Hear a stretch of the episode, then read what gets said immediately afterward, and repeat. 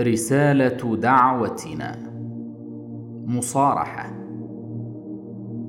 نحب أن نصارح الناس بغايتنا وأن نجلي أمامهم منهجنا وأن نوجه إليهم دعوتنا في غير لبس ولا غموض.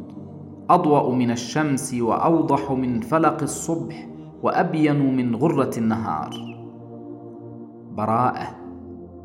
ونحب مع هذا أن يعلم قومنا وكل المسلمين قومنا أن دعوة الإخوان المسلمين دعوة بريئة نزيهة قد تسامت في نزاهتها حتى جاوزت المطامع الشخصية واحتقرت المنافع المادية وخلفت وراءها الأهواء والأغراض ومضت قدما في الطريق التي رسمها الحق تبارك وتعالى للداعين إليه.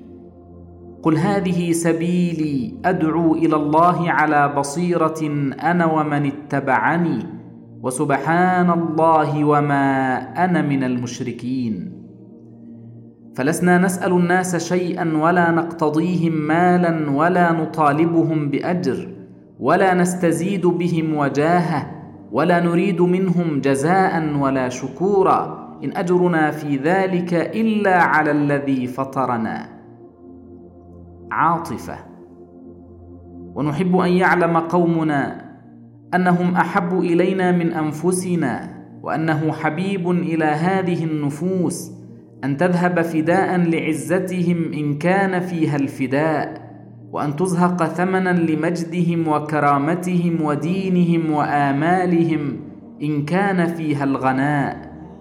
وما أوقفنا هذا الموقف منهم إلا هذه العاطفة التي استبدت بقلوبنا وملكت علينا مشاعرنا فأقضت مضاجعنا وأسالت مدامعنا.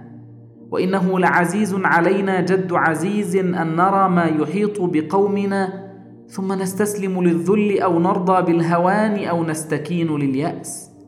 فنحن نعمل للناس في سبيل الله أكثر مما نعمل لأنفسنا. فنحن لكم لا لغيركم أيها الأحباب ولن نكون عليكم في يوم من الأيام. لله الفضل والمنة. ولسنا نمتن بشيء ولا نرى لأنفسنا في ذلك فضلا وإنما نعتقد قول الله تعالى بل الله يمن عليكم أن هداكم للإيمان إن كنتم صادقين. وكم نتمنى لو تنفع المنى أن تتفتح هذه القلوب على مرأى ومسمع من أمتنا فينظر إخواننا هل يرون فيها إلا حب الخير لهم والإشفاق عليهم والتفاني في صالحهم.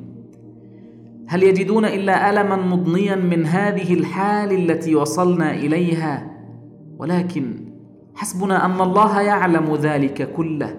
وهو وحده الكفيل بالتأييد الموفق للتسديد بيده أزمة القلوب ومفاتيحها. من يهد الله فلا مضل له ومن يضلل الله فلا هادي له وهو حسبنا ونعم الوكيل. أليس الله بكاف عبده؟